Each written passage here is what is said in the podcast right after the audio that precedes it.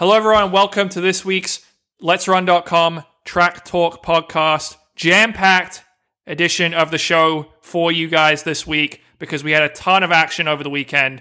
Jacob Kiplimo takes down his Ugandan countryman Joshua Cheptegei to win the World Half Marathon title. On the women's side, Peres Jepchirchir of Kenya becomes a legend. She wins her second title in a women's only world record. Uh, in cross country, we've got Northern Arizona winning the best NCAA cross country meet of the year. They beat out BYU and Oklahoma State. Anti doping news Salwa Eid Nasser, the world champion at 400 meters last year, has been cleared to compete, and Let'sRun.com visitor Shaunae Miller Uibo is not happy about it. We've got an Ekiden in the United States to discuss. We've got Emily Sisson currently, as we speak, leading the 2020 New York City Marathon. Kilian Jornet has beaten Jakob Ingebrigtsen in a road race. Deleted thread of the week. Tons of stuff to go on this week. I mean, well done, Robert. Welcome to the show this this time. John, you, you missed the big news. Brighton won, Crystal Palace won after a gross display of sportsmanship. Oh, John, I, I really can't speak to you right now. Case you guys don't know the inside teams, John and I's soccer teams are hated rivals. John's player tried to take out a player on my team with a vicious red card at the end of the game. And then to top it all off, John, your Patriots lost in my survivor pool and probably cost me about five or six hundred dollars. We were getting down to the end here, so I don't really want to speak to John. Okay, well, sorry about that, Weldon. I guess that can distract from. We're not going to talk about your Cowboys either because they might be the most depressing. One the, uh, outside the Jets, they could be the most depressing team in football and still somehow leading the NFC East. I think so. I, I don't even know what to say. First place Dallas Cowboys, baby. It's a, it's a big sports week for me. The World Series is in Arlington. The Cowboys are in first place. I'm just hitting on all cylinders right now. Keep your head up, Texas. Keep your head up. Well, I think we should go to the topic that most people listen to this show for, which is running. And the biggest event over the weekend, one of the most anticipated of the entire year. This is the only official global championships we are going to get in 2020 was the World Half Marathon Championships in Gdynia, Poland. They had this course right the finish was right on the beach. Uh, looked to be, you know, a little windy, but overall some very fast times and, you know, two very exciting races to me. I mean, I think we should start with the men here because I, the big story coming in was Joshua Cheptegei. Can he continue his perfect season? Can he win the World Half Marathon title in his debut? And he, the answer is he could not. He finished fourth, a respectable fourth in 59.21.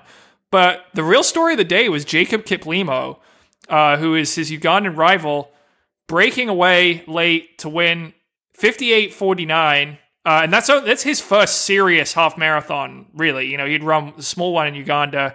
He looked tremendous, and I think it was a breakthrough victory for him. Really exciting for the sport. So, John, you were explaining you're starting with the men first, uh, and you said because. I thought you were going to say because I'm my sexism. You just have to acknowledge that these days. Get it out there. It's very perilous times. Hopefully, after this election, we can Hey, look, I got up. I got up. I set my alarm for 4:50 specifically to watch the women's race in its entirety. It was good. It was worth it. So, and I got up also. I got up at two in the morning to watch the London Marathon women's race in its entirety. Please do not accuse me of sexism until you start setting your alarm earlier, well Weldon, to watch these things. Fair enough. Fair enough.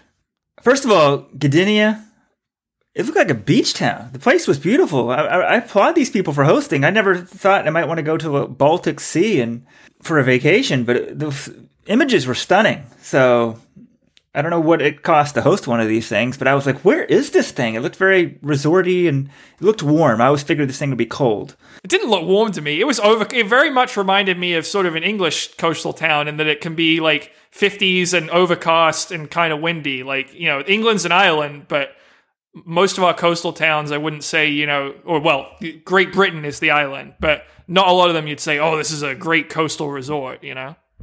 But it did look like it looked like a good venue for the championships, and uh, yeah, I I was impressed by it.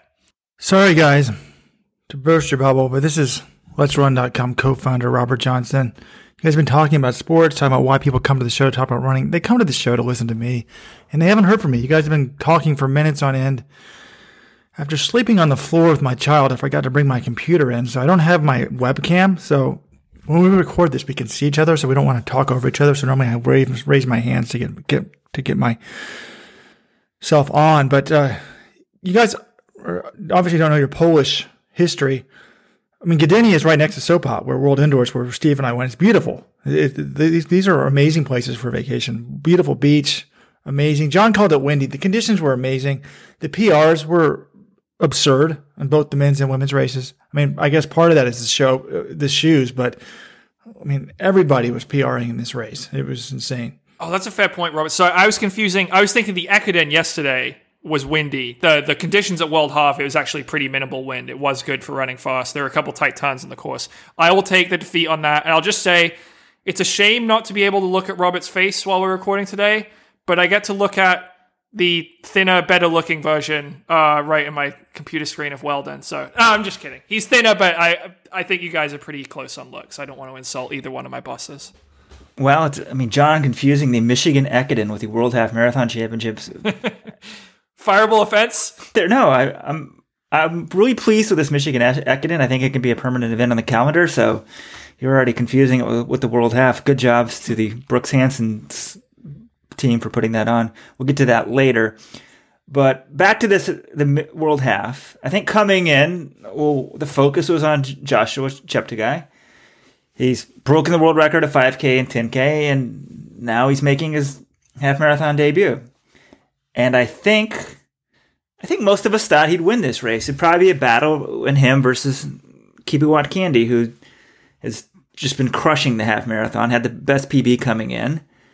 And I think we all sort of overlooked Jacob Kiplimo. I mean, obviously he's on the favorites, one, on paper, one of the favorites, or contenders, maybe is a better word. But officially, he's only 19. He's always second fiddle to Cheptegei. I mean, this guy was the world cross country runner up last year. So it's not like he doesn't have a credentials at longer distances, but you're racing the world record holder at 10K and you're kind of viewed more as a younger, shorter distance guy, we fig- I figured he would get beat for sure. Yeah, I don't I don't know if the reputation of him being a shorter distance guy is necessarily accurate because he has run some 10Ks and stuff on the road and on the track. But th- I think the point there, well, he ran 726 like two months ago on the track. Not even. I think it was maybe a month ago. And normally a guy who runs 726 you know, I mean, maybe with this new era of shoe adjustments, they, they can run 58.49. Uh, that's pretty impressive range to do both of those things. And yeah, he was just like Cheptegei, kind of unproven at the half marathon distance. And since Cheptegei is sort of more proven at the other distances, everyone went with him. But I think the question now needs to be asked. I mean, you look at what Kip Kiplimo's done. He's officially 19 years old. He's run 58.49. He's run 12.48 and he's run 726. Joshua Cheptegei is, is 24. I mean, could this guy, I know we've, we're just like, we've been crowning like Cheptegei could be the next Bekele, but like, is it possible that Jacob Kiplimo could be even better than Cheptegei? I mean, it's kind of crazy. John's writing off Cheptegei, who just broke the World 5K and 10K world records. I mean, it's kind of nuts we're having this conversation. Could he be better? Well, I think you have to say yes. It's like in the realm of possibility. I mean, this was an amazing performance.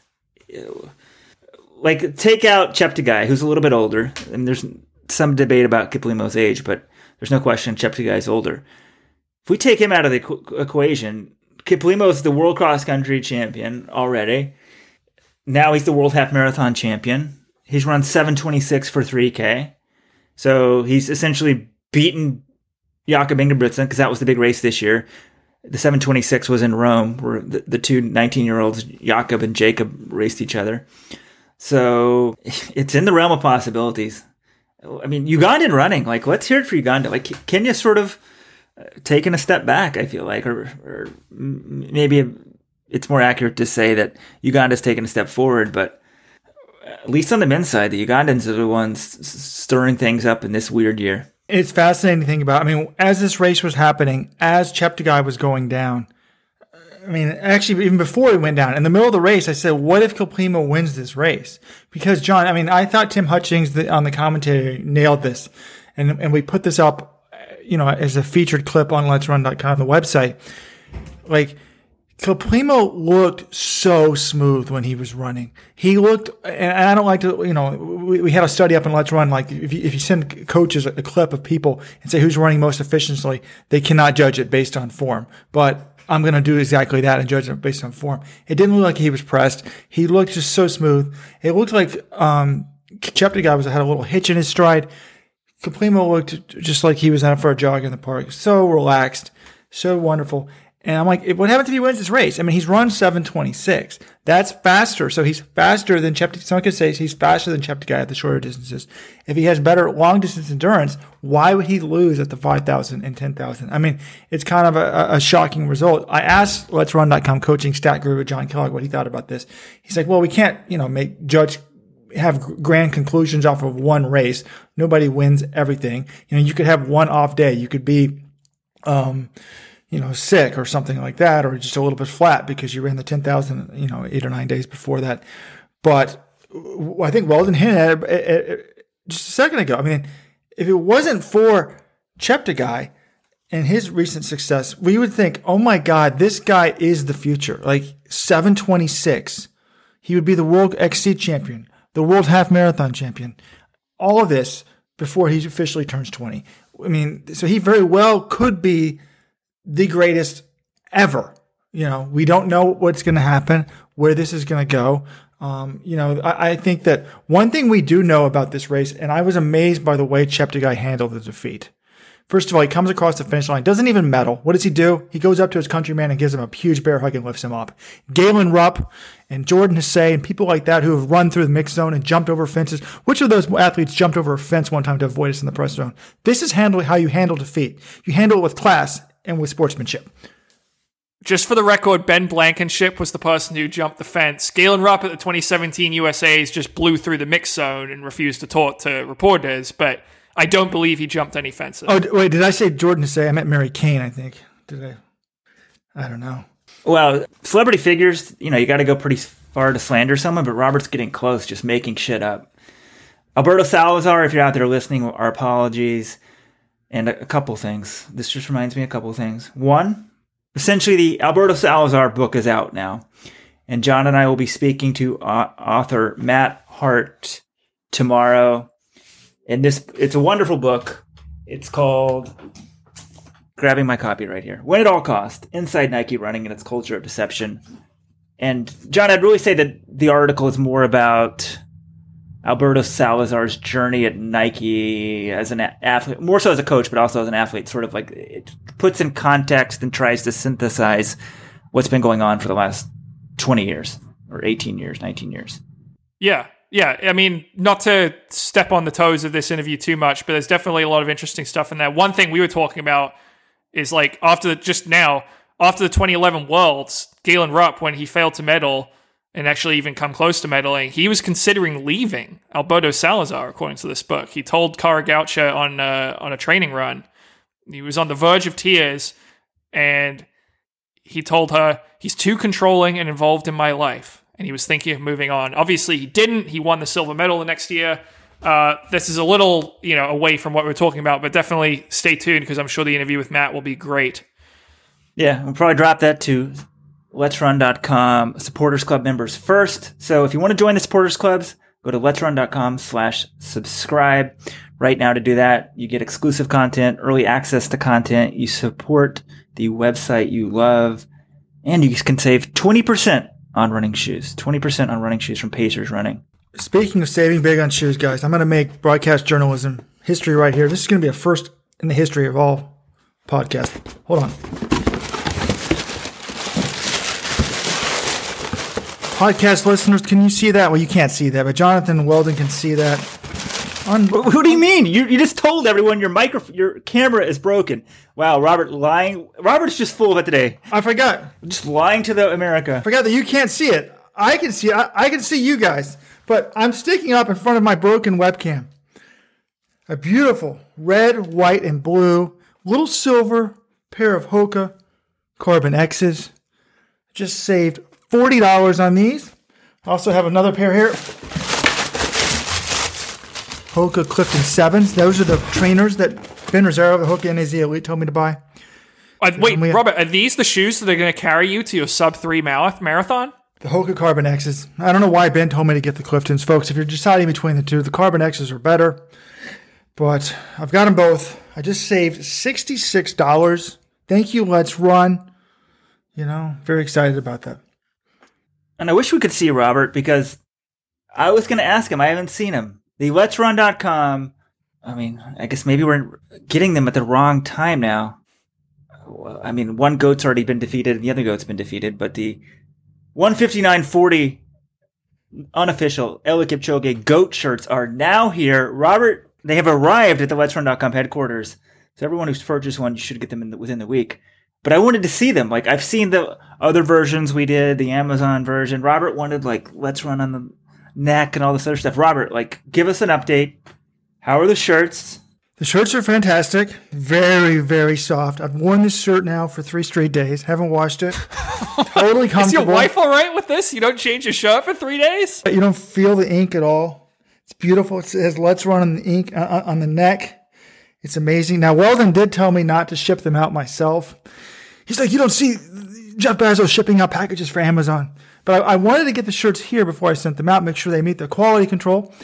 And they do. So they're going out soon. If you're overseas, it's going to take a little bit f- for you to get them. But, you know, unlike Facebook and unlike Twitter, as I always say, you can actually pick up the phone and reach us 844 Let's Run 844 538 7786. And unlike them, I am personally handwriting you a note if you bought one of these shirts. So enjoy that. Enjoy the shirts. They'll be there shortly. Thinking about making some Cheptegei shirts despite his loss. Like it's only would only be appropriate. We made the 159.40 shirts and they go out after um, Kipchoge's loss. I still think I should make some Ugandan shirts for Mr. Cheptegei. And if you'd like a shirt, go to shop.letsrun.com. All these notes, links will be in the show notes, including a link to Matt Hart's book. Buy it through us as we get a small commission. All right, well, let's go back to the race here. Uh, fi- a couple final thoughts on the men's race. One thing I thought was interesting before the race, Cheptegei calling out Mo Farah, basically saying, like, why isn't Mo Farah here? Mo Farah, his racing this fall, he ran the one hour world record in Brussels on September 4th. Clearly, he was quite fit for that. Then he goes to the London Marathon. I'm sure he got paid a nice sum to pace that at 211.30 pace, the Olympic standard for the men. And he doesn't run world half. And Cheptegei was like, why isn't he here? And I think this is, I, I love this because A, I always like when runners trash talk each other and call each other out. And B, I do think it's sort of fair to ask sometimes. Like, we talked about Sifan Hassan sort of skipping it and just, even though she was clearly in really good shape the week before. And I don't know, I like to see if a runner is not doing anything else. I guess Farah did run, you know, he technically ran a half marathon. I'm sure he would have been fine to race this world half if Red's not doing anything else, they should be running World Cross or World Half or these big events to make it more exciting. So I don't know. What do you guys think about Cheptegei calling out Mo? I thought it was amazing and right on the money. I mean, for our sport to grow, I mean, think about what Mo Farah did to the fans of the sport. He basically committed fraud. He expected us to be excited about his one hour world record run, which was basically a good 59 minute low half marathon. But then he doesn't even show up for basically a one hour run you know, a month later. So I don't blame him because he doesn't. There's not a big financial incentive to go to World Half. Like if he's looking only into self interest, but that's the problem. The sport, there's no one in charge. The shoe companies are in charge, and they let these contracts be set up so that people do what's only in their self interest. But you want to know why he didn't run the race? Because he, to his credit, he ran it a few years ago and he got smoked. He got and, third, Robert. He got smoked by Kamworor in a legendary performance. Mo Farah ran very well in that race. But look at Cheptegei. He was viewed as unbeatable. He was viewed as the next thing. He shows up and he loses this race, and within five minutes, someone on the message board is like, Cheptegei should not have run this race you know and i'm like no it was fantastic that he ran it it's okay that he lost i think he's actually might help him instead of going into the offseason thinking you know what my poop doesn't stink he think i'm the greatest ever he thinks my god am i even the best guy in the country he's going to be extremely motivated he knows that he's not unbeatable he knows that he has to stay focused and that's what you've seen with some of these greats like I, I, would argue that the, the, the, problem with Bekele over the years is once he was winning everything in World Cross and they got rid of World Cross, he didn't stay focused in off season. He got a little bit chunky. He got, you know, whatever. The Kipchoge has been the best because he's always been focused. And I think that with Cheptegei, I think he loves the sports. He, it was amazing. Not only did he congratulate his teammate, then afterwards he was taking pictures with the British team. He was saying that he was happy with the PR. This guy has, I, the thing that I'm most excited about is he has a love for the sport. He enjoys the sport, and I think that he's going to be doing amazing things. Does that mean that Kiplimo might not be better? It doesn't mean that at all. I mean, Federer is great at the sport. Nadal loves the sport. Djokovic loves the sport. So I'm hoping that we have just an amazing performance after performance between these two guys. And it's really like Carl Lewis and Mike Powell in the long jump or something like that. I'm sick of you guys picking on Mo Farah. You guys have been like dismissing him all summer. The 10K record got crushed. He wasn't even like mentioned as a possibility at next year at the Olympics. And now oh, you guys bring him up. Who's not like, mentioning him? We mention how he's going to do in the Olympic 10K like every mo- once a month on this podcast, minimum. Minimum. Nope. Nope, nope, nope. When the World 10K record was broken, like Mo Farah wasn't even mentioned. It was like he's past his prime. I think Farah has an excellent opportunity now.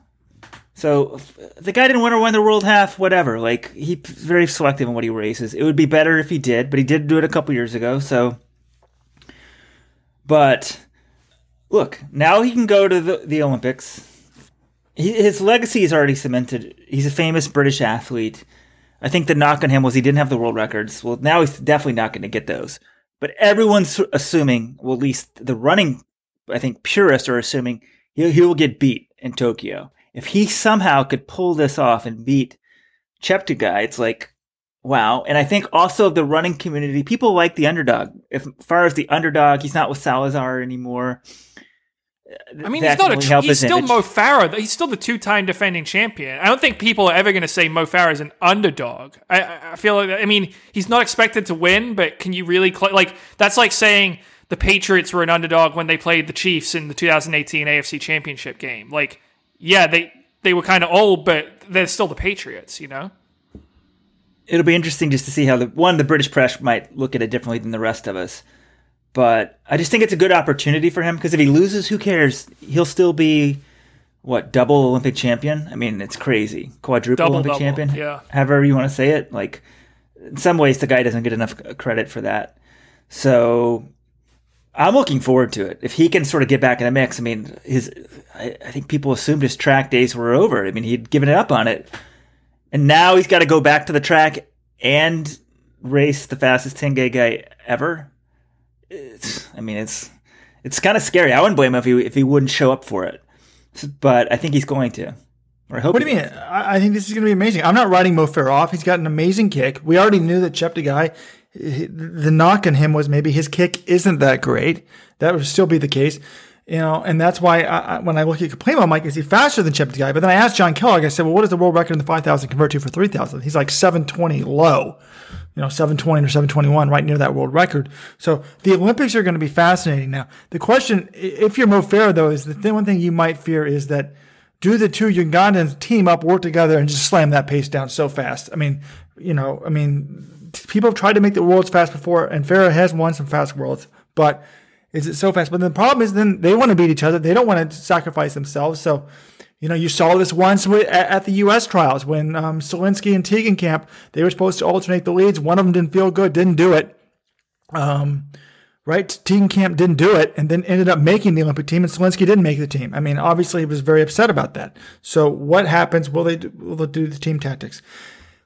But we also need to talk about the women's race. Peres Jepchirchir, I mean, she's won the world half in 2016. She takes some time off for a baby, comes back, wins again, a women's only world record, is a total, total half marathon stud. One of, I mean, John, who, who are the other women that have won two Yeah, titles? it's it's very elite company, Robert. Women who have won multiple half world, world half titles: Paula Radcliffe, Lorna Kiplagat, Tegla Loroupe, and now Peres Jepchirchir. I mean, that is four absolute studs. She's running the Valencia Marathon in December. She said she wants to run 217 or 218. And I mean, with the new shoes, I would be surprised if she didn't run that, to be honest. What about you guys?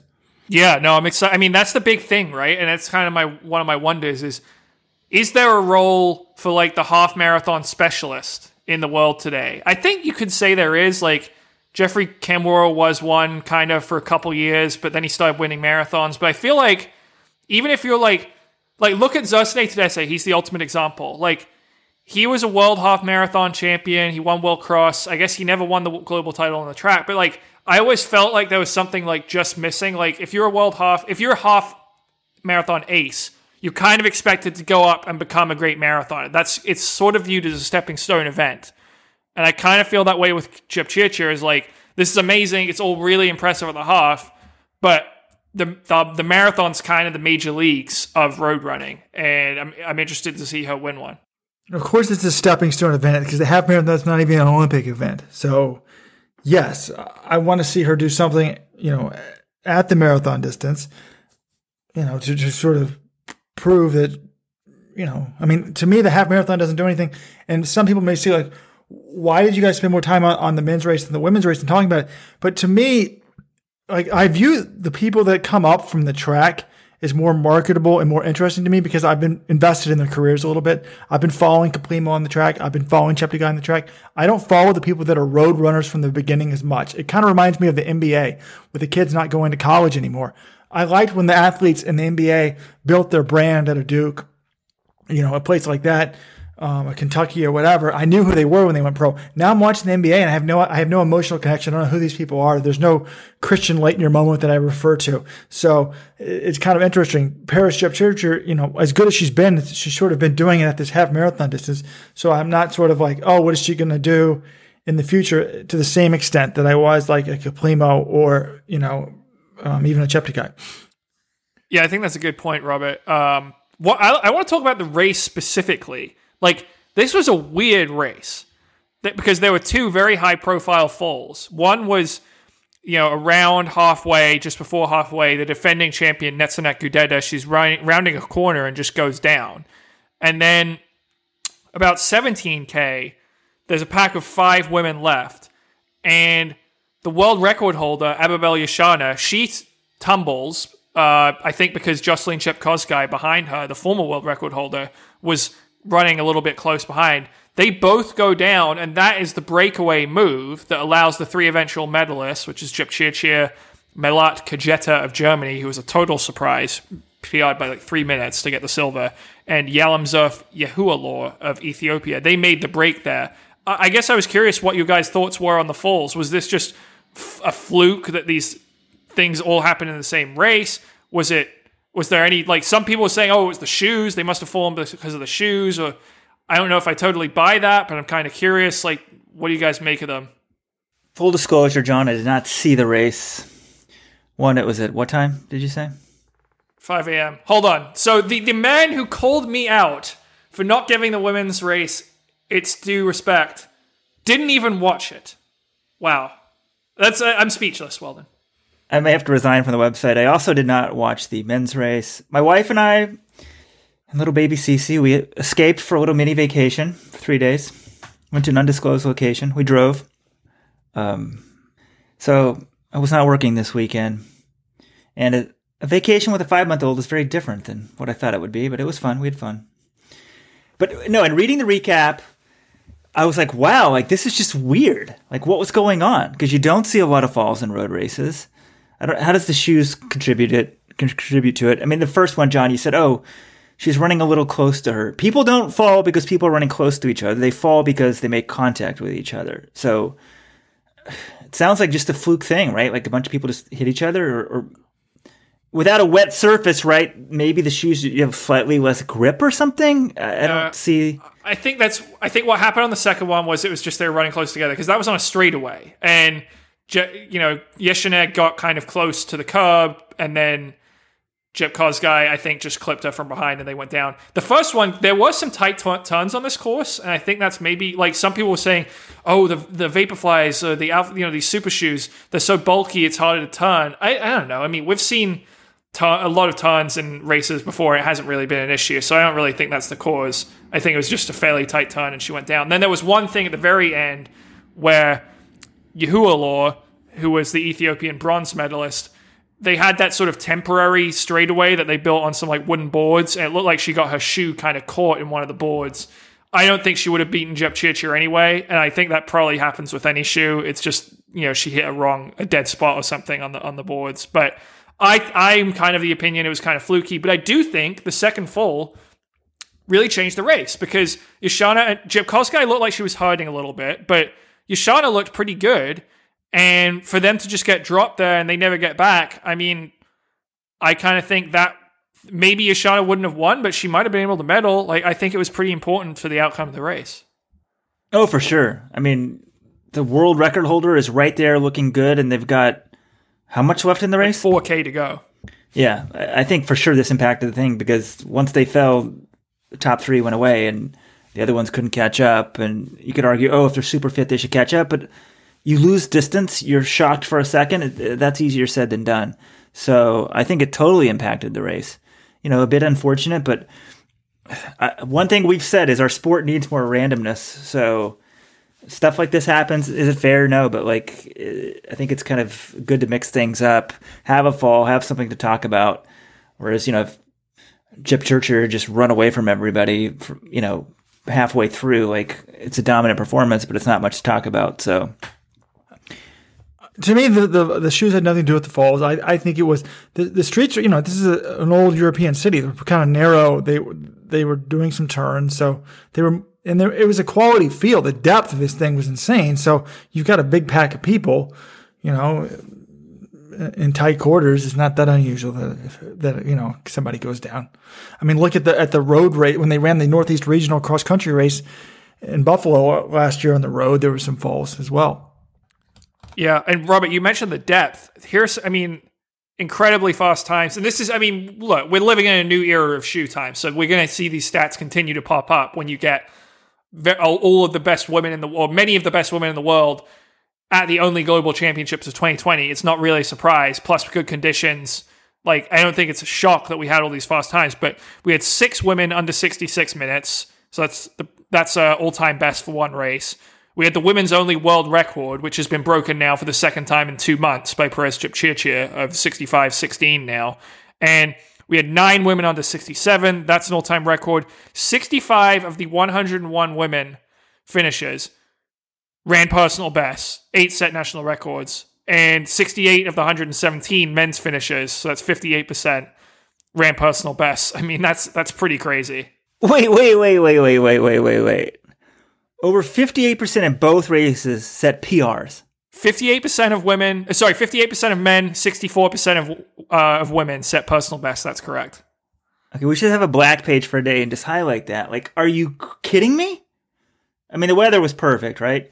But that's just unbelievable.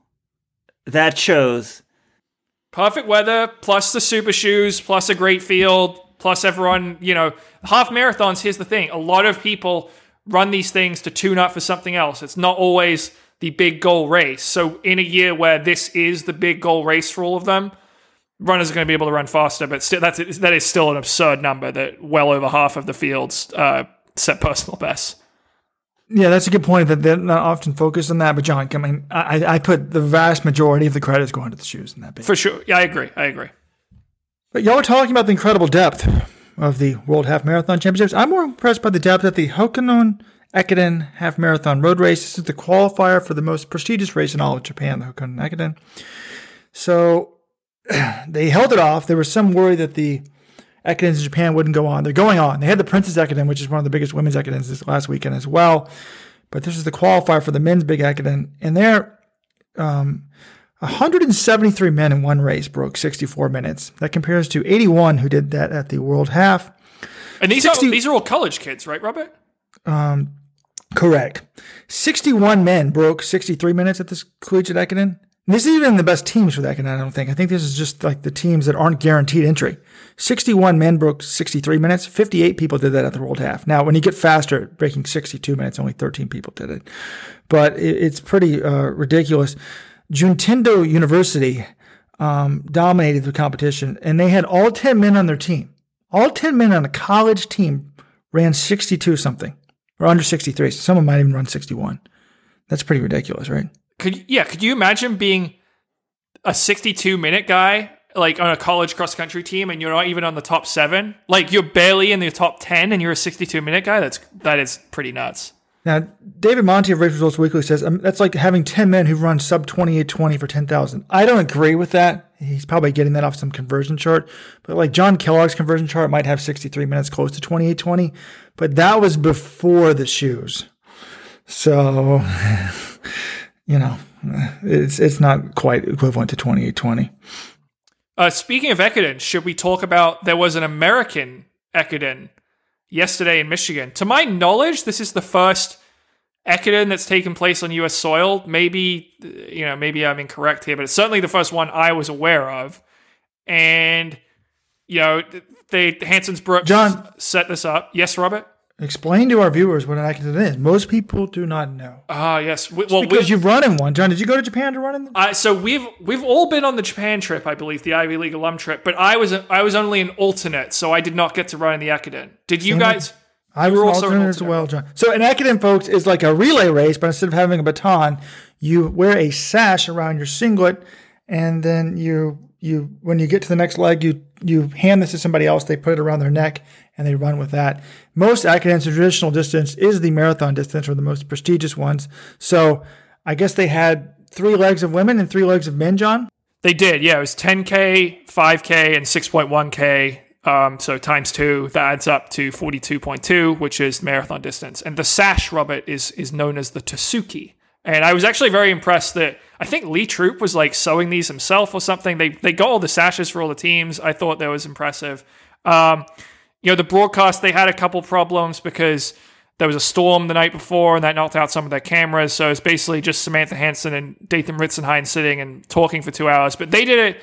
I think they did a commendable job in a very tough situation, and it was a free stream. So, uh, in terms of results, I look now. The bummer here, the Bowerman Track Club was scheduled to run this event, and they were going to bring some of their big guns. Like Grant Fisher was supposed to run one of the legs. Shelby Houlihan was supposed to run their 10k leg. I mean, this would have been really awesome to see them come out and run. And unfortunately, last week, uh, some of the members of their women's team were exposed to someone with COVID 19. So, uh, for safety reasons, they did not send anyone to this meet. Uh, and that, that's unfortunate. But of the teams that did compete, NAZ Elite was the favorite, and they delivered fairly uh, a fairly comprehensive victory. You know, Tyler Day ran his pro debut on the first leg, and he won the first leg, which was the 10K, 28.46. Lauren Paquette then took the Tasu- Tasuki, and she won the second leg, six uh, 6.1K. She ran 1919, and from there, they kind of cruised home. Um, so, but I, I had I had fun following it. I was excited to see people running it. I, I'll admit I didn't recognize a ton of the names on the start list, but I was glad this event happened. I was glad there was a racing opportunity. It seemed like all the athletes enjoyed it. I think it was it was a good it was a win for the sport. Well, I, I think it was cool that, that it existed and that all these teams showed up. And this shows you the kind of you can get some excitement in the sport if people decide something's important. If Jerry Schumacher, you know, says he's going to show up, and then all of a sudden they gave this thing um, sort of some legitimacy. Now, but I, I, I was t- telling John yesterday, come on, John, I can't believe John's falling for this Bowerman Track Club. Keith Hanson, Kevin Hanson, like PR uh, what do you call it, John? Like fraud. Like, do y'all really think that the Bowerman Track Club is going to show up to this thing? Of course not. Jerry and Keith got together, Keith and Kevin, excuse me, Kevin, you know, and they said, hey, hey, he's like, we're having this event. And Jerry's like, well, you know, I need, uh, I've been taking some PRs. Rojo and Let's Run's always bashing me for not racing. So how about this? I say I'm going to come out to the event. Everyone will be like, oh, Jerry never races. He's so good that he's deciding to race. It'll give you guys some publicity. And then at the last minute, and actually the athletes will be excited. He can even lie to his own athletes, tell Shelby Houlihan, yeah, I'm going to let you run the 10,000, see how it looks. And then at the last minute, I'm going to act like there's a COVID scare and we can't come. So the event gains in legitimacy. Jerry Schumacher gains in, in, in praise. Everybody wins except for the fans in the end. Well, Robert, I know you love a good conspiracy theory, but the part of your theory where I think it just collapses to the floor is you think Jerry's doing this because he's being criticized on Let's Run, and that if he does it, he won't be criticized anymore. A, people are always going to criticize him on Let's Run. And B, the idea that Jerry Schumacher, probably the best distance coach America has right now, would do anything because Let's Run says so is just flat out absurd to me. John, how dare you? One, one of the key talking points of my book right here, Win at All Cost, was Alberto Salazar was like getting training tips for the Boston Marathon on the Let's Run forums. And look what happened to him, Weldon. But I mean, this is a guy who had actually won how many Boston marathons? One or two? One. One. And three New York City marathons. Yet he was saying, "Hey, the Let's Run message board people are saying like we really need to focus on the downhills and training." So guys, keep posting, keep posting. Who knows who's reading what you're saying? That was another crazy revelation was uh, according to this book, Steve Magness had to talk him out of making Kara Goucher run 8x400 downhills two days before the 2011 Boston Marathon because he was so obsessed with the hills because of what he let, read on Let's Run. So that that's kind of kind of crazy. She di- she didn't win, John. Maybe she should have done it. John, first of all, in just a second, I'm going to talk about everyone is obsessed with Let's Run's opinion of you, including Department of Justice, Shaunae Miller, Weibo, etc. But let's go back to this Ekiden for a minute. So NAZ Elite dominates 210. I mean, it's a marathon distance. Now, you know, admittedly, it's, it's a mixed gender, but It was also windy out there in Michigan. I'll say that as well. Okay. But does anyone have any idea? I've added up this, those splits for the men and the women. So the men ran ended up running a half marathon. The women ended up running a half marathon distance. Guess what the winning time was for the half marathon men? Here's the elite. I added up their three guys. Ooh, I'm gonna say it was 61:30. Not bad. 61.20. I might be off by a few seconds because it doesn't quite add up to be perfect. I've got 61.20 for the men and 68.44 for the women. So what I would like to see like next year is like like Kipchoge just racing this, you know, solo, like Kipchoge and Kosgei solo against, you know, Brigid Kosgei, if she had run the world record, would have beaten Team Boulder and the Hansons Brooks B team and Atlanta Track Club, which ended up being a DNF. So she would have placed fifth as a as an individual, though it was pretty windy on the day. Okay, John mentioned the Atlanta Track Club. They had a high schooler on their team. This could be a new revenue opportunity, I think, for sports. So I guess at the last second, Wilkerson Given scratched. Or must he must have scratched before they got out there. So Atlanta Track Club didn't have enough people, so they looked around town, found a local high school runner, Justin Wachtel. First of all, John, I want you to apologize to this guy. I was receiving text from someone. Hopefully, you did not tweet this out. And he's like, "Oh my god, the high schooler had to fill in. He ran terrible 17 minutes. Actually, this kid did pretty good. He ran 15:21. That is all right. I I know that. I made sure that was accurate before we published the article. The timing site was wrong, and they said 1737 initially, and I thought, wow, that's I feel really bad for the kid. Like he was pretty good, and they flew him out, and he just ran badly. Also, Weldon, he didn't fill in for Wilkerson Given. Wilkerson Given was supposed to run the fifth leg, and he didn't end up running that. He scratched with a, a hamstring issue, and that's why they were a DNF. Um, Justin Wachtel, who was the third, he was the third leg, the 5K. Yeah, he ran 15:21, so very good for a high schooler. Um, but the timing site was weird because that fifth leg, like a bunch of the men had slower times than the women on the fifth leg uh, compared to you know the equivalent leg for the women, which was the second leg of 6.1K. And I was like, this doesn't make sense. So then they fixed the times. I didn't publicly shame Justin Wachtel, but yes, he he he certainly didn't bomb 1521. Uh, that that's a nice run for the high schooler. Yeah, so I guess he wasn't a last second addition. This kid's like a f- full fledged team member now. But maybe each maybe next year's academic, you know, you have your team. We said we need more randomness, so you have your five, and then you've got like other people just standing there like Joe blows, and it's just like random pull of the draw, like who gets to run for you. We'll auction the. We'll have like random let's run guys. We'll auction the spots off for a ton of money, and great idea, great idea. Uh, that doesn't really move me at all, but whatever. Okay, I'm going to bring something up on the podcast that you guys may want to delete before we get to the next segment. But we never talked about this on the podcast, I don't think. But I don't want to appear to be closed minded. But Hey, we decided not to delete Rojo's audio, but to make it supporters club members only. Membership has its privileges. Go to letsrun.com slash subscribe to become a supporters club member. I'll just leave it at that. Hope everybody's happy. Um, one thing about this reckoning that I wasn't sure about was why weren't the Canadians there? Do you guys realize that Athletics Canada had a 42.2 kilometer relay event? I mean, that's the same thing as, as an Ekiden. They had a 211.46 winning time. There was an all women's team that had actually Natasha Wodak, their 10K record holder, and Malindi Elmore, their marathon record holder. They ran a 222.39. So isn't Michigan basically Canada? Like, why weren't these two events combined into one? Well, So, Robert, I don't know if you've you've heard international travel uh, is kind of difficult these days. Go, going, you know, I don't think Canada wants people coming going to the U.S. and then coming back because of the coronavirus pandemic. It's interesting. Nobody cares about borders. Everybody wants to bring, you know, break down the, break down the border until we actually have a pandemic. I don't want to get into border policy, John, but Hmm, it's it's weird how that happens. How people don't want to travel as much during a pandemic. Hmm, that that's so strange. For the record, the U.S. and Canada border is closed right now. Robert is closed. But kudos to Athletics Canada for having their national relay championship, and also I want to I, I want to get I want to congratulate USATF. We said all fall they would not be having a national championship, and they did. Right, the the U.S. Track Nationals ended last weekend. Oh wait, I'm sorry, that was Italy, folks. That was one item that we didn't get to. Italy's finished their track and field championships. Unlike Max Siegel, they showed innovation. They headed over like three different um, weeks. They had certain events one week, another week. We've talked about this before, but it has finished up. So all these countries could have national championships except for the grand old U.S. of A. So back to the Ekiden. You guys are playing up Tyler Day's pro debut.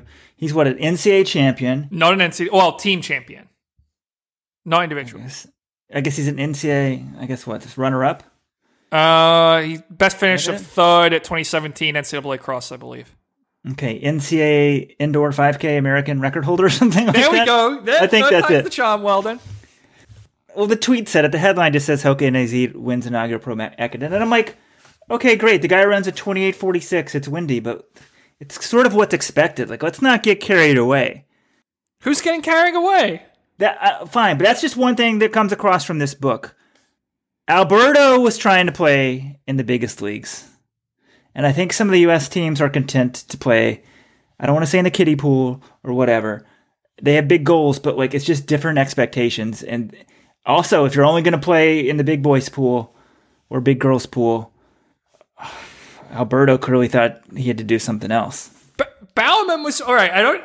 I don't totally understand the point you're trying to make here, but Hoka was NAZ was ready to go up against Bowerman, the premier team in the country. They were ready. They Ben Rosario talked to him. He was excited. He's like, I want to go and race these guys all out. Bowerman didn't show up. I mean, how can we criticize them? They thought they were racing Bowerman until like three days before the race, and then they pulled out. No, I'm not criticizing him. I think like Ben's got his eyes set very high. His team has their eyes set very high. But I think a lot of times when we evaluate U.S. performances, we're like, oh wow, look at them, they won.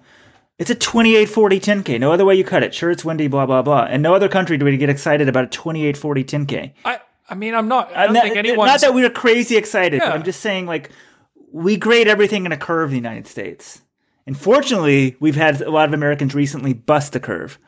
But uh, uh, just sort of a big, I don't know, reading the book, watching this thing. I mean, I was very excited to watch this thing. And then I'm like, wait, why am I getting excited? Like, as Robert said, like Kipchoge, let's have him just race these guys on their own. He probably, you know, cleans up. So it's just an interesting perspective and reminder that there's a very big pond out there. Well, if, if we only talked about truly international world class runners, we'd have about one American to talk about. Well, then come on, let's be honest. I mean, if you're talking about world class times, the Princess Ekiden, which is the women's, um, you know, one of the big women's seconds, they ran 217.03, all women. So, John, what would that have placed them in this thing? well, that would have placed them lost. Oh, okay. All right, Rob, Rob, I actually want to talk. Speaking of world class women, uh, who the New York City Marathon is going on right now as we speak, and it's a virtual event this year, obviously. But you know, you can log times. I think up to and including race day, which would have been November first. I'm not entirely sure on the timeline. All I know is you can run times right now, and New York, the New York Roadrunners actually like. I assume paid a couple of pros to run a virtual edition of the race, including Emily Sisson. And you know her time. Well, uh, I want you to guess what Emily Sisson ran for her virtual New York City Marathon. Like, is she trying? She, so they're trumpeting what she ran. Like, did I get any hints? of What's going on? I, I did see this. I'm in, you know, I'm in the New York greater metro area. I did see on the news they were talking about the New York City Virtual Marathon is going to be going on. I guess it's already going on. They didn't mention her time, unfortunately. I didn't see her. Just guess. It's not a big deal. Just, you know, what do you think she ran? 245? Oh my God. Wasn't quite that bad. 238, but I, I, I don't understand this. This is Rojo's rant of the week. Whatever money they paid her needs to be paid back. I love Emily. Ever since Ray Treacy told me uh, when she was in college that she was the future of U.S. marathoning, I've been rooting for her. But she takes money from the New York Roadrunners. They're laying off like a ton of their staff. And then they pay her to do something to promote it, and she runs 238. Like, that's not even a good training run pace. Like this, I mean, I, I don't know. I have said though, though, if you're training and you get hurt, I always thought the runner should be paid a little bit, but come on, Emily, like donate it to charity or something. I mean, Robert, how like whatever. Like I said, two forty five. Like no one said she had to go time trial. Did she say it was an all out performance? They said she's running the New York City Virtual Marathon. Doesn't mean she's racing it all out race. well, then Like- they promoted this in the spring or in the summer, just like they do when they announce an elite's running regular race, right, John? They promoted it like they would a, a, a, a normal elite coming into the race. They acknowledge that it's a virtual edition. And Robert, question for you. We're talking about it right now. Isn't the whole idea of signing pro athletes to these events to get people talking about them? And look, the most famous, best, and most influential running podcast in the entire country is talking about the New York City Virtual Marathon. So I Yes, would give John- some credit for that. Normally you do PR because you want good PR. To me, this whole thing shows you the stark divide between London and New York. London, you're numero uno. You're the king. You're the queen. You're whatever you want to be. You are the premier marathon in the world. New York, you can act like you're the premier marathon in the world, but you're not. So this is, I mean, London's having a truly elite race. New York's not even having a truly elite virtual race. I don't know. I think 238. That's a, that's a decent effort for you know. I mean, I'm I'm sure if she was like going all out and trying to maximize speed and everything, she'd run, you know, in the 220s somewhere. But 238. That's that's a solid up tempo effort for 26.2 miles. back to what we were talking about just a minute ago. Weldon says we should only talk about these super elite times. So should we, should we have never mentioned like imagine if Weldon was competing right now back in the early days of Let's Run? Would we not talk about his running at all? Because do you guys know what like an elite split? Do you know what a like a do you know what pace they're running in this world half for 10k? Keep on going for 20k and then keep going. Like you do realize Weldon is sub 28. They're like 27.55 at 10k. So for the women, they're like 62 flat. Uh, so and they're, we, we should if, if you can't break 31 minutes for 10k and 28 minutes for 10k and really for double that distance, we should not talk about you on Let's Run anymore. Sorry. I'm not saying that. First of all, I was a hack runner. I acknowledge, like, I mean, I got fourth in the U.S. twice. I paced a woman's world record, but like, those were tremendous accomplishments for me. I'm not claiming to be the world's best. I don't. I didn't say we only should talk about those performances. I'm just saying, what is your focus? Reading that book on Alberto, the focus was not to be the top Americans. Like he was dis. Goucher got third in the Boston Marathon. He was pissed off.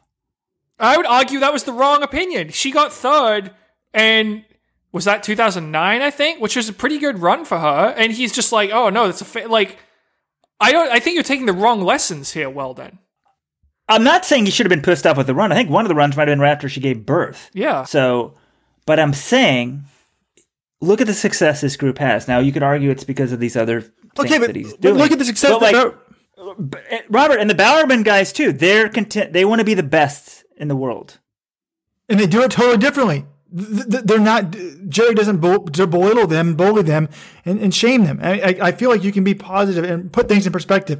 If you run a good race and get beat, you got beat. It's not necessarily something to be ashamed of. I mean, one of my greatest runners at Cornell, Jimmy Weiner, was crying at the end of his fifth year because he didn't win the Ivy League because he couldn't beat Ben True. I'm like, dude, you had a good run. That was a problem that we always talked about winning. We were a winning program. So if you didn't win, he viewed it as failure. I don't think that's necessarily healthy. Yes, eh, eh, and- and you see all these college basketball coaches resigning, and I'm like, do they think this is kumbaya to get some of these people to be good? Yes, it may be helped to be a dick, but I don't know if it's sure if it's really healthy in the long term. Where did I say that? I mean, I, I celebrate the whole thing on Let'sRun.com, like where your dreams become reality, getting the most out of your own talent. Like, don't get me wrong, that's what our website is about. Like that you can do your best, that you can get better. I don't even know how we got back on the subject. The point is, the top of the world it is such another level, and if you're content to just be the first American, I, I'm not trying to criticize these events at all. I'm just saying it's very clear in reading that book that Alberto's had very different goals. Just and maybe a man. Uh, uh, not healthy obsession with it and led him to do certain things that he shouldn't have done. With, but like the clearly the goal is like you have to be the best in the world. I don't think that's the right goal, but I think also in us evaluating the performances, like we grade everything on a curve, which I'm just sort of pointing out the obvious. We're not really disagreeing. we try to put things in context, and I think generally we, we do a pretty good job of it. Anyway, let's move on.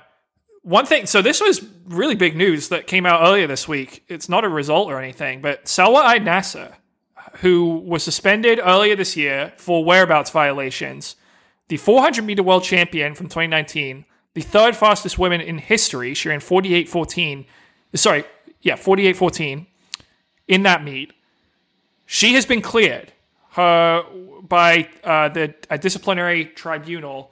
You know, AIU they handed her the suspension. She appealed it, and she's been cleared. And the details of this case they're a little confusing, but essentially what it came down to, she had four whereabouts failures in a little over a year, um, in under a year. One of them was backdated. So the key was, in order for this conviction to stick, it came down to this missed test she had on April 12th. And her explanation was April 12th, 2019. Her explanation was, you know, she was at home the whole time and the tester knocked on the wrong door. And if you look at the details of the case, it does kind of seem like it seems like that's what happened. She listed the wrong building. He found the building that she was in anyway, but he knocked on a door that was next to the number 11 and it turns out that was the door to a storage shed, and the number 11, which is her apartment number, it was actually referring to a parking space. There was another door that he didn't go through, and if he had gone through that, he would have found her apartment. So sh- that test was removed, and she was cleared. It's it's very confusing. We do have a big breakdown on the site, but what do you guys? I mean, do you guys think the right call was made? What do you make of all this? Let me, let me get to this. It is very confusing. It took John and I about all day to write it and, and edit this article, try to understand it, and it was still confusing. Now I understand a little bit better. One, I think that her being cleared was the correct decision. you get suspended if you miss three drug tests.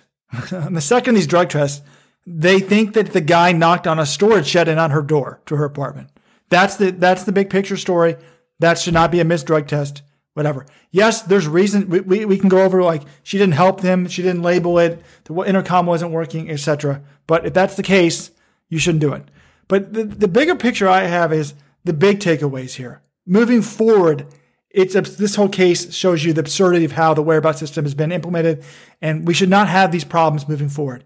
As I've repeatedly said, the doubt about what happened in these cases is absurd, John. This happened in March and April of 2019. She didn't get test didn't didn't get popped or, or, or originally charged until June of this year. It was more than a year later for three tests in March and April of last year. What took them a year? As I said, John, it's totally unacceptable that you wait 15 months and then you still get the case wrong. If you're going to wait that long, people are like, why did they wait? Why did they let it run? Because I assume they don't want to get it wrong, and they still got it wrong. But the delay in these cases is absurd. And particularly if you're going to wait that long, you've got to have an airtight case. They clearly didn't have an airtight case. But moving forward is what I want to focus on. We should not have these debates, John. The person who is taking the drug test should have a cell phone out and be video recording exactly where they are and doing that and then showing it to everybody.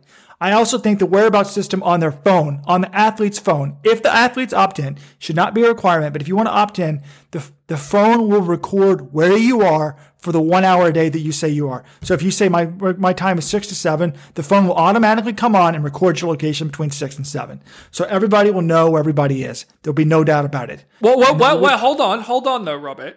If you do that, let's say an athlete decides to go somewhere to avoid a test, but she leaves her phone in her apartment and leaves it turned on for that one hour.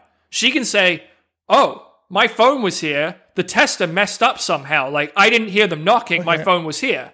I well, feel like then, that's a dangerous. That's a. That's an uh, okay. Well, okay. Maybe maybe the GPS on the whereabouts thing isn't good. They could cheat, but if you have a video of the tester knocking on the door, you would know that. Right. The other question I have, though, the one technicality question I have, John, is do we know? You actually read this whole hundred and something page report, 200 pages, whatever it was.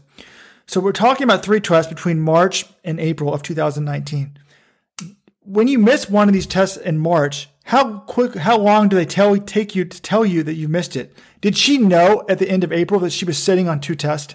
So, like, how quickly she told about that? To me, that's a big difference. If I if you're not told, yeah, that that's very interesting to me, Robert, because this wasn't mentioned in the case, and this was an issue. Gabby Thomas, I talked to her, one of us who was suspended and then had her suspension thrown out earlier this year for the same thing she said one of her tests it took her i think 62 days to be notified like it is not uncommon for these to have lengthy delays being notified for a test and i'm fairly confident that you know if you get a third whereabouts failure but you weren't notified about the second one by the time the third one happens i don't think the third one can count and that's kind of weird to me because one of them took place on march 12th And then another one was a filing failure on March 16th. And then the third one was in April 12th. So they didn't say that. I mean, the fact that they're charging her, I think it seems, and that wasn't a defense that Naser leveled that she didn't know she was sitting on two missed tests. But it is interesting to me the very you know quick turnaround they had with all the all three happening in a row. Uh, certainly, you could say it's possible she didn't Well, know I she was don't know. I mean, if it's taking them 15 months to charge her, are they quickly testifying? I think if you miss this test, they need to notify you within a day that you missed this test. This is one, this is two, because you need to change your behavior drastically yes, I agree. when you're sitting on three. Now, Shaunae Miller-Uibo, who was the silver medalist, who was the runner up, she is not happy about this. And she has gone off on Twitter on a rant about this decision. Um, and she has cited Jonathan Gault's work. So we're pleased to, re- to see that the, one of the greatest 400 meter runners in the world is a Let's Run fan. She's a fan of Jonathan Gault's work. John, what did she exactly say in her tweet? So it's actually Instagram is where she posted this, and it was you know fairly lengthy post, but here's the crux of it. She says, "I cry foul play." And I believe there is a deeper explanation on how the World Athletics, along with the AIU, allowed this to carry on to this extent. Please, President Sebastian Coe, I would like to believe that we, the athletes, deserve a response from you, detailing each step of all the failures that unfolded from this case begun. In my opinion, this federation has shown us over and repeatedly they have not put their best foot forward to protect the athletes and keep the sport clean. So, her biggest complaint, I think there are some athletes who are complaining, oh, she should have been left off, you know, she filed the wrong building. But I think the bigger complaint here for Shaunae Miller-Uibo is why was why did it take her them 419 days to charge her with three whereabouts failures? I mean, her third one was in April 2019. She raced against Shaunae Miller-Uibo in the World Championship final in October 2019. How how is it possible that you've had an athlete who's been sitting on three whereabouts failures for almost six months and she's still allowed to compete? And you Well, the- uh, I'm glad she got to compete because she's been, vin- I wouldn't say vindicated. We don't know that she's not a cheat, but in my opinion, she should not have been banned for that second test. I think that's So a f- you. You want to know why the debate is? The debate theoretically is so they don't ban an innocent athlete or someone who shouldn't be banned, like Gabby Thomas. You know, but but it shouldn't take this long, John. There should be no doubt. You've got to go forward. This should be done very quickly. I mean, God, hire me and I'll tell you how to do this. It isn't that hard to figure out. No, I, I agree with you, Robert. I think it's a good thing that, you know, ultimately, if this is the outcome, yeah, we didn't have an athlete who was eligible to compete not being can able to just- complete because of this. But can we get? We need to stop backdating stuff if it's a different type of failure. We need to have it all happen on the day of. But can we just drop the Christian Coleman one right now? Just drop it right now. We need to drop every whereabouts failure from now on and start over after the Olympics. Because if Coleman goes, it's going to piss me off. Uh, He could be a drug cheat for all I care, but if they're letting everybody else, Gabby Thomas, Naser, whatever, some are technicality, some are legitimate, whatever. We can't be having this. The whole system has lost its credibility in the, in the short term. Let Cohen run in the Olympics. We can debate whether he's the villain like Justin Gatlin or not, but it's good theater and good for the sport.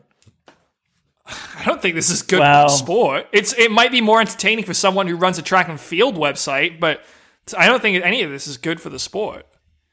Wow, John, when LittleLet'sRun.com started, Robert was like the angry young guy. We bashed the drug cheats and we're like, track and field news turns a blind eye to the cheats. They just like, they look it over because you get good performances. And now Robert's like, it's good for the sport if Christian Coleman's there. But I agree, everything needs to be above board and they need to make major changes. Uh, Hanlon's razor, never attribute to malice what can, can adequately explain be explained by stupidity. So I don't think there was some like grand scheme here to like why would you wait like six months after the test to charge someone and then charge them and drop it like as part of some cover up. It just doesn't make sense. But a few things going forward. One, if someone's got three missed under your system in the same calendar year, they have to be charged within like a month. Get it over with. Boom, done. She should, never should have run the worlds until it had been cleared up. I mean, that was a huge mistake. I don't blame Shaunae Miller-Uibo for being pissed off. Secondly, I think if you miss it, if your form isn't filled out, don't backdate it. The day of the you're supposed to be tested, that's the day that counts. This backdating step's confusing people. It's not that complicated. Let's just do better going forward. I think in this case, I don't know, it sucks, but she got very fortunate not to be banned. But I think they made the arbitrators made the right decision.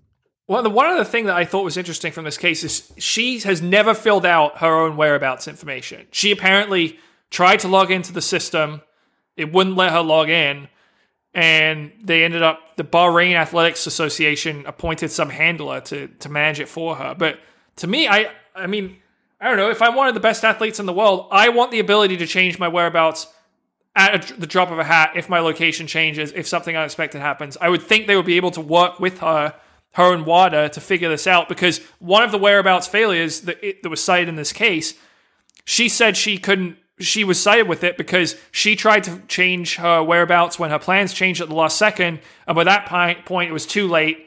Her window was for 6 a.m. the next morning. Her handler was already asleep, and he couldn't update it in time, and she got a missed test. So to me, I don't know. I mean, when you're ultimately responsible for all of your whereabouts as an athlete, I feel like they should work with her or she should try to work with them to make sure she can fix that and you know and try to take it more seriously.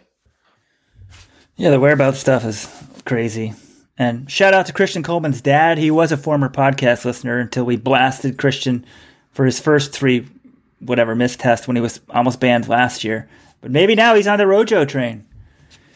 I don't know. Rojo, I mean, reading this Nike book, anything's possible. Rojo, you getting some payments under the table? Or is, or is the Let's Run journalism sort of, sort of mainstream media journalism now? Whereas, like, if you, there's stuff about a presidential candidate you don't like, you just sort of ignore it. Is that what we just sort of do now? People want to pay us, or teams we don't like, we just ignore the stuff. It's not pretty, but I think Naser should have been cleared here. So I just don't understand how it took a year to get to this. And one thing about the report, John, that tester wasn't, sh- they weren't sure if the tester said that the glass door you know, next to the storage test was locked or not. If they meant if it was locked or closed, how are they not sure? 15 months later, they don't know if the tester, like, is that a language problem? Like, in 15 months, shouldn't you be able to figure that out in one day? I mean, come on, this is absurd. Anyways, speaking of people citing Let'sRun.com, not, not just the Shaunae Miller-Uibo, the track and field program at what, what college is this, John, where I've been cited? Franklin Pierce. Yes. So last John, tell people the story. What happened here? I can't even find the details. Yeah, I love how Robert does that. It's like when he doesn't quite know the details, he hopes John knows them right off the bat. And Just oh, John, help us out. Well, Cece Telfer, as you remember last year, there was quite a lot of consternation because she's a tr- transgender woman who was allowed to compete and then won the D2 national title in the 400 meter hurdles.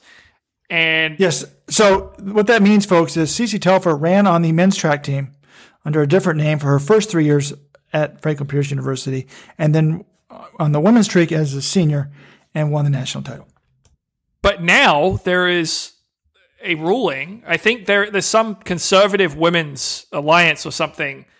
Okay, I, I found the details. Okay. The Concerned Women for America, the CWA, received notice that the U.S. Department of Education for Civil Rights has resolved CWA's civil rights complaint in women's sports against Franklin Pierce University.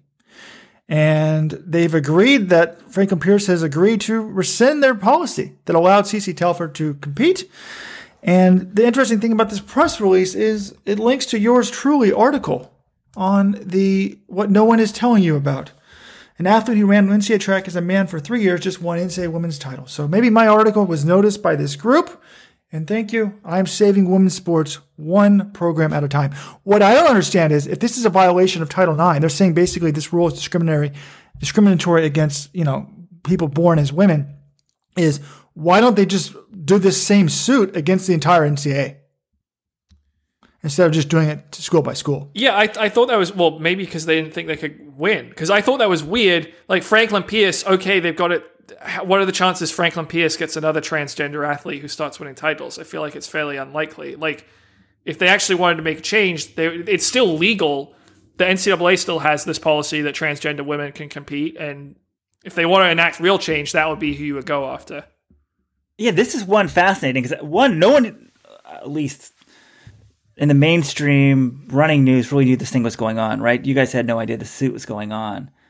But I'm surprised this hasn't been picked up everywhere because there is a strong contingent of people who believe transgender athletes should be able to compete in whatever division they want to compete in.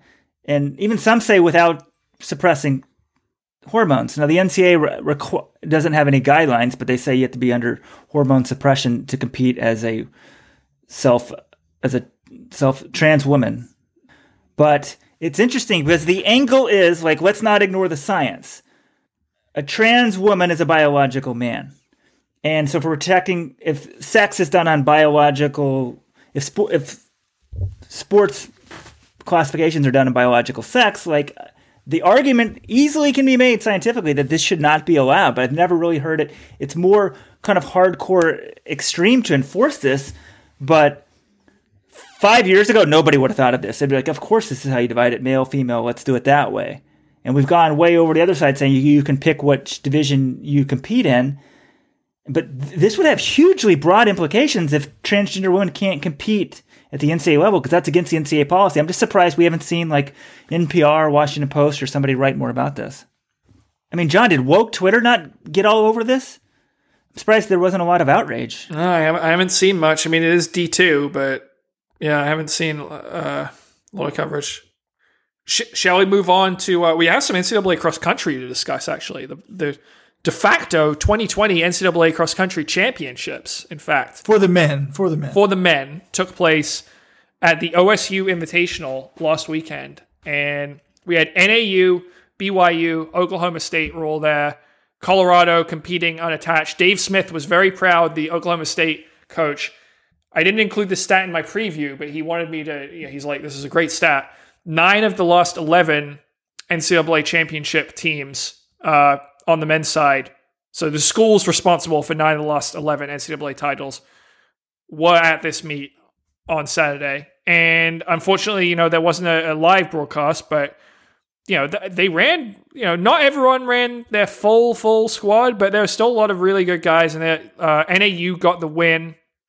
Now, we went in and scored this as if Colorado was running, and we also added in Clayson Shumway because he was running unattached, but he still has cross eligibility that he's going to use in the winter for, you know, it's too complicated. But we added him in. So if you redo the scores that way, NAU wins the meet with 42 points, then BYU second, 50, Oklahoma State third. Oklahoma State looking like maybe they could challenge for the podium after, you know, several years away. But and then individually, Luis Grijalva of NAU got the win over Conner Mantz. Conner Mantz was third NCAA cross last year. I think a lot of people had him pegged as the favorite coming into the season. Casey Clinger, two-time NXN champ, he comes back his first race back from his mission. So this was his first race in three years, and he got third, just eight seconds out of the win. So that was good for him. Did you guys have any takeaways? Did you you know follow this meet at all? Are you excited about it? Any thoughts? Well, my, my my one thought is Oklahoma State men look pretty good, and I think it ties into a thread that was on the message board. Someone says, "Coaches, how do you manage to succeed when you're coaching all three seasons with the kids?" And the answer is, if you're a good parent, you don't really succeed that well when you have young kids. And Dave Smith's had two young kids the last couple years, and they're now getting to be school age. And guess what? His program's going back up. So Dave Smith is a very good coach. I'm glad to see that his men are getting to rolling again um, on on that front. But I'm more impre- more interested in who's not been running on the men's side and on the women's side this year. No Nico Young in this event, John. I mean, I, I would think he would be a, a, an instant scorer for NAU. And it's concerning to me that he's not running. Do we know if he's hurt? What's going on? I can understand taking the long game with someone like that. People are saying that you want to be cautious with the big talent, but it doesn't make any sense really unless he's hurt because one, this running in the fall is not impacting your eligibility because of COVID 19. So you could always redshirt. And two, if Nico Young has the type of career that people are expecting of him, he's not going to be running a fifth year at NCAs. He probably wouldn't even be running a fourth year. He'd probably go pro early. So to me, is he injured? And then on the women's side, um, you know, we've got a number of super talented women um, at NC State that haven't shown up this year. Yeah, I don't know. I tried getting in t- contact with Mike Smith before the meet because I saw that Nico Young wasn't in the entries. Uh, he never got back to me, so I'm not really sure. But yeah, Robert, that's a good point. Like, you know, you would expect him to run because there's no eligibility issues this fall. Doesn't count. Like, if he's healthy, you would you would expect him to run. And I think we're kind of bummed not to see him. Um, so hopefully all's going well there. But and then Katelyn Tuohy, I don't know. There are rumors floating around the message board. She's had some sort of leg surgery or something. I don't know if any of that's true. I don't know why she's not running this fall either. Um, that's definitely notable. I, I would say BYU. You know, you look at the results. NAU, so they get some revenge for last year's defeat at NCAA's. Um, But BYU also, you know, neither of these teams are at full strength. You mentioned though Nico Young. There was also no Theo Quax or Blaise Ferro for Northern Arizona. Then BYU, they had one guy who got COVID early this year, and another guy who had his tonsils out because they didn't think there was going to be any races. And I believe those two were Brandon Garnica and Matt Owens, and they finished 35th and 51st, and they were 42nd and 45th in NCAA's last year. So I think Ed Eyestone said he they're going to be a lot you know, he expects them to be a lot fitter in March. So I think it should be another close showdown. Hopefully at NCAA's in March. We'll see if anyone else emerges. Colorado didn't really look that great in this meet, but they always seem to put it together. OSU will be in the podium mix. I mean, Stanford, who knows? Eh, I think they we'll see what happens to them. They're always pretty solid, but yeah. Yeah, for me, just big picture, uh, I thought Oklahoma State did better than I expected. They were close to NAU, and okay, maybe they're missing some people. But when I when I don't think too much about NCAAs and just do quick analysis, I expect NAU to win now every single year. So I was shocked they lost last year. I think it's better for the sport, but they're the favorites. Nothing has changed. It'll be interesting though. These other teams are close. I'm glad we had a meet, but you know, winter cross country is going to be it's going to be a good thing because who knows what's going to be going on with indoor track. The one thing that seems to be safe, everyone agrees, is outdoor sporting events. So it looks like we're going to have a cross country season. I think we can have a cross country season. Maybe people want to travel, even if COVID really ramps up, because young people competing outdoors, hopefully, something we can keep going. Yeah, I, I had a couple questions just about cross country in general here. The course, I don't know if you guys saw the finish. It's actually you know a fairly significant downhill to the finish, maybe the last hundred meters or so. And there are some hills like it's a, it looks like a great course. It looks really nice bunch of uphills and downhills. I think it's going to be a great spot for NCAA's. But the downhill finish I thought was really interesting because you don't see too many. Cro- I can't think of many cross country races I ever ran where there was actually a downhill going all the way to the finish line. Usually it's either a slight uphill or it's flat. Do you guys support this? Do you think it makes it more interesting? Any thoughts on having a downhill finish at NCAA's? I hadn't thought much about it. I, I didn't see the race. Um, so, John, you said there was no stream of it. I saw there was no live stream. I think FloTrack has an archived one behind that paywall, but I did see a highlight on Twitter. I mean, Luis Grijalva when he's kicking against Conner Mantz, it's pretty exciting. He really opens it up and gets moving. I thought it was pretty exciting. I always find it funny though, John. John like comments now like if an event doesn't have a stream, he acts like it's like a God's right to have a stream of everything. Like, what is it really when you're watching a cross country race? You're watching the leaders in the individual race, and then you're getting like split updates from a timing device for the team. So uh, to me, if you don't see these events on TV live, it's it's not a big deal. I'm just providing context to our listeners that I was not. I like hilly courses. Live. I like non-boring courses, so I'm excited it has a downhill finish. That's my take. And uh, the next, the so we're going to have some new hosts for NCAs. Um, it's been announced that well, we already knew that Oklahoma State was going to be hosting this winter, then Florida State in the fall, and then Oklahoma State's going to get it again in 2022. But 2023, Virginia, UVA, they haven't hosted since 1987. They'll be hosting again. Then Wisconsin 24 and Missouri, they've never hosted. They'll be getting in 25. So I'm excited about this. I've heard great things about the panorama course at Virginia. Um, you know, Vin Lananna, USATF head, former Stanford great coach, former Oregon great coach, former Dartmouth great coach. When the NCAAs were last held, at Virginia in 1987. Dartmouth got second under Vin Lananna. Now he's heading UVA.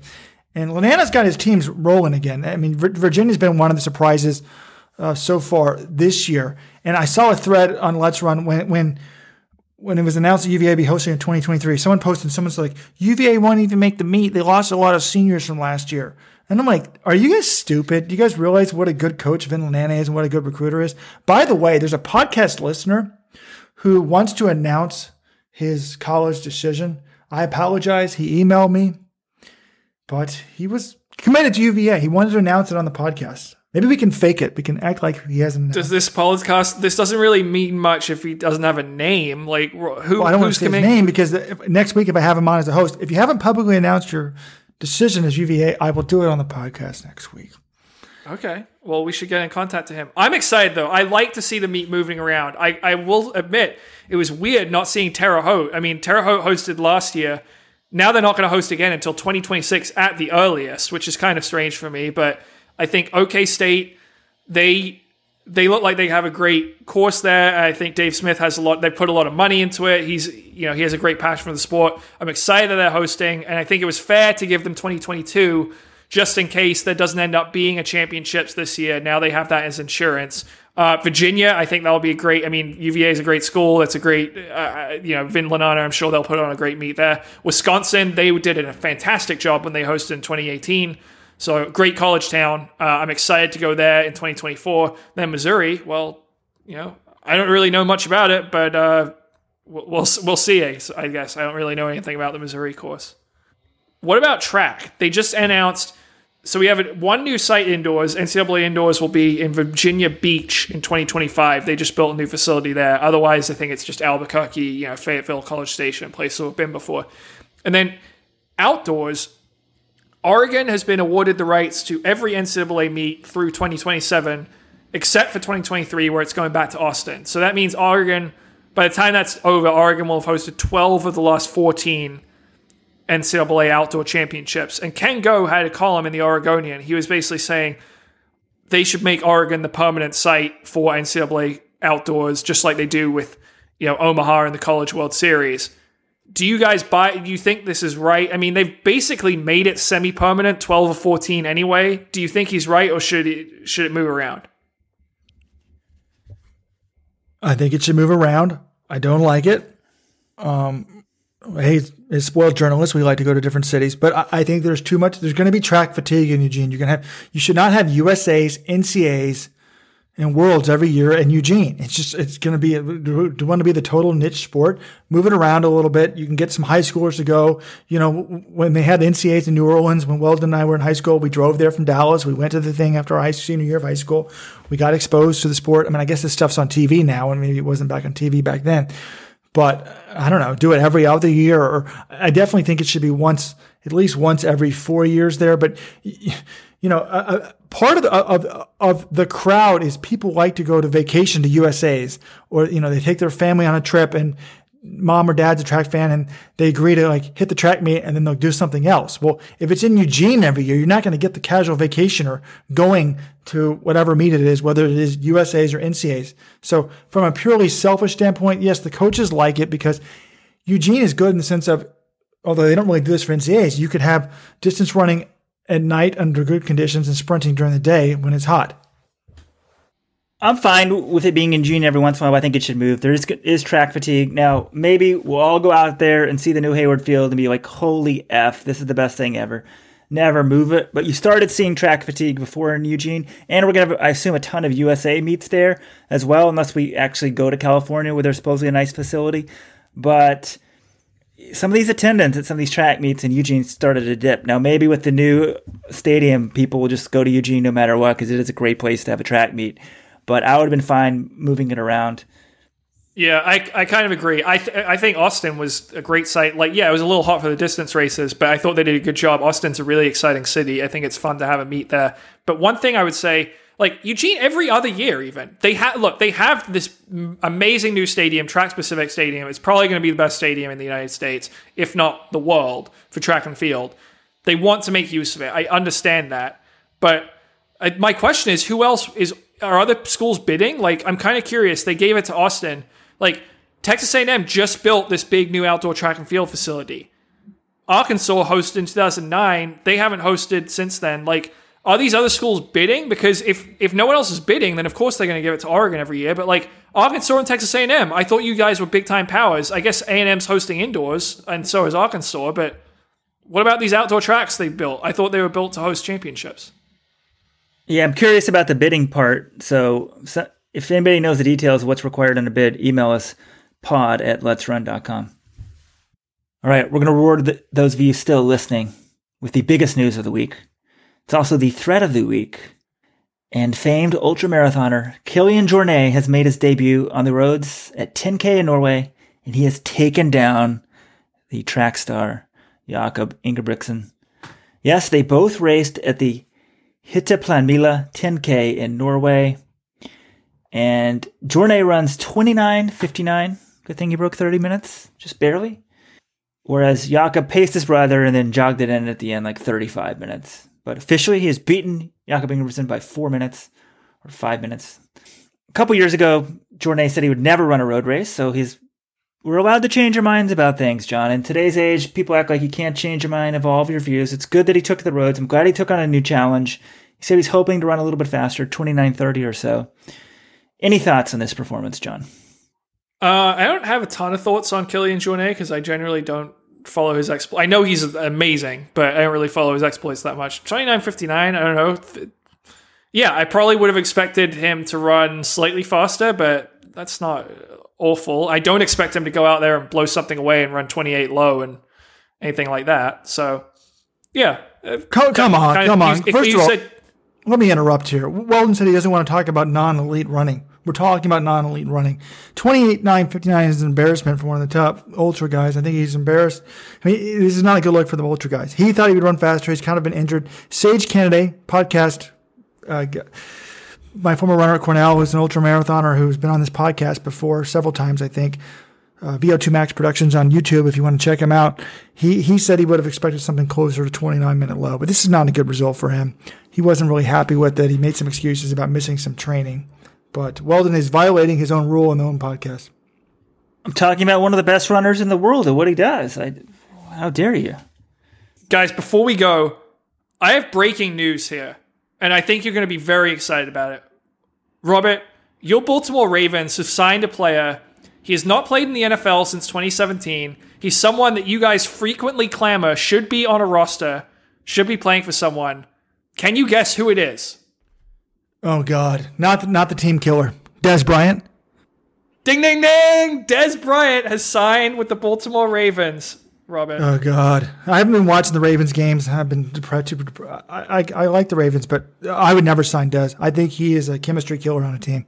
He demands the ball. He becomes this, the the media focuses on him. Oh God, I love Dez Bryant. This will be great. The, if well, when the Cowboys, the Dallas Cowboys Super Bowl threat is still alive. If we make the Super Bowl and play the Ravens, I'll root for the Cowboys. Otherwise, the Ravens are my new team, my new team this year. I thought you were going to say Kaepernick, John. I was like, oh wow, this is get interesting. No, well, I could have said, you know, there's Antonio Brown as well. I guess Antonio Brown playing the league last year. Apparently, they're thinking the Seahawks might be the leaders there. But oh man, I mean, Robert, you could are they are they allowing fans back at Ravens games? You can go see Dez throw up the X for for your local team. And they're playing the Cowboys soon. They are not. We have the one conservative Republican governor doesn't let fans come to the games.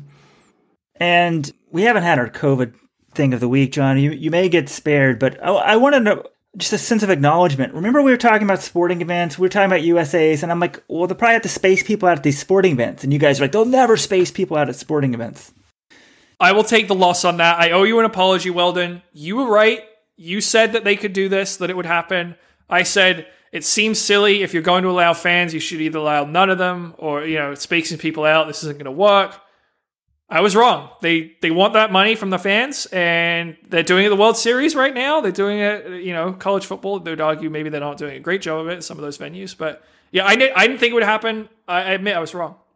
Speaking college football, John, the number two threat of the week, Alpha Fly is a bust? Question mark. I'm not sure exactly what that's saying. I'll have to check that out. We can link to that as well. Oh, I read it. Most people are going with the next percent, so they're not going the Alpha Flies. It's an interesting thread. And number three, John, Nick Saban is latest proof that COVID is a bust.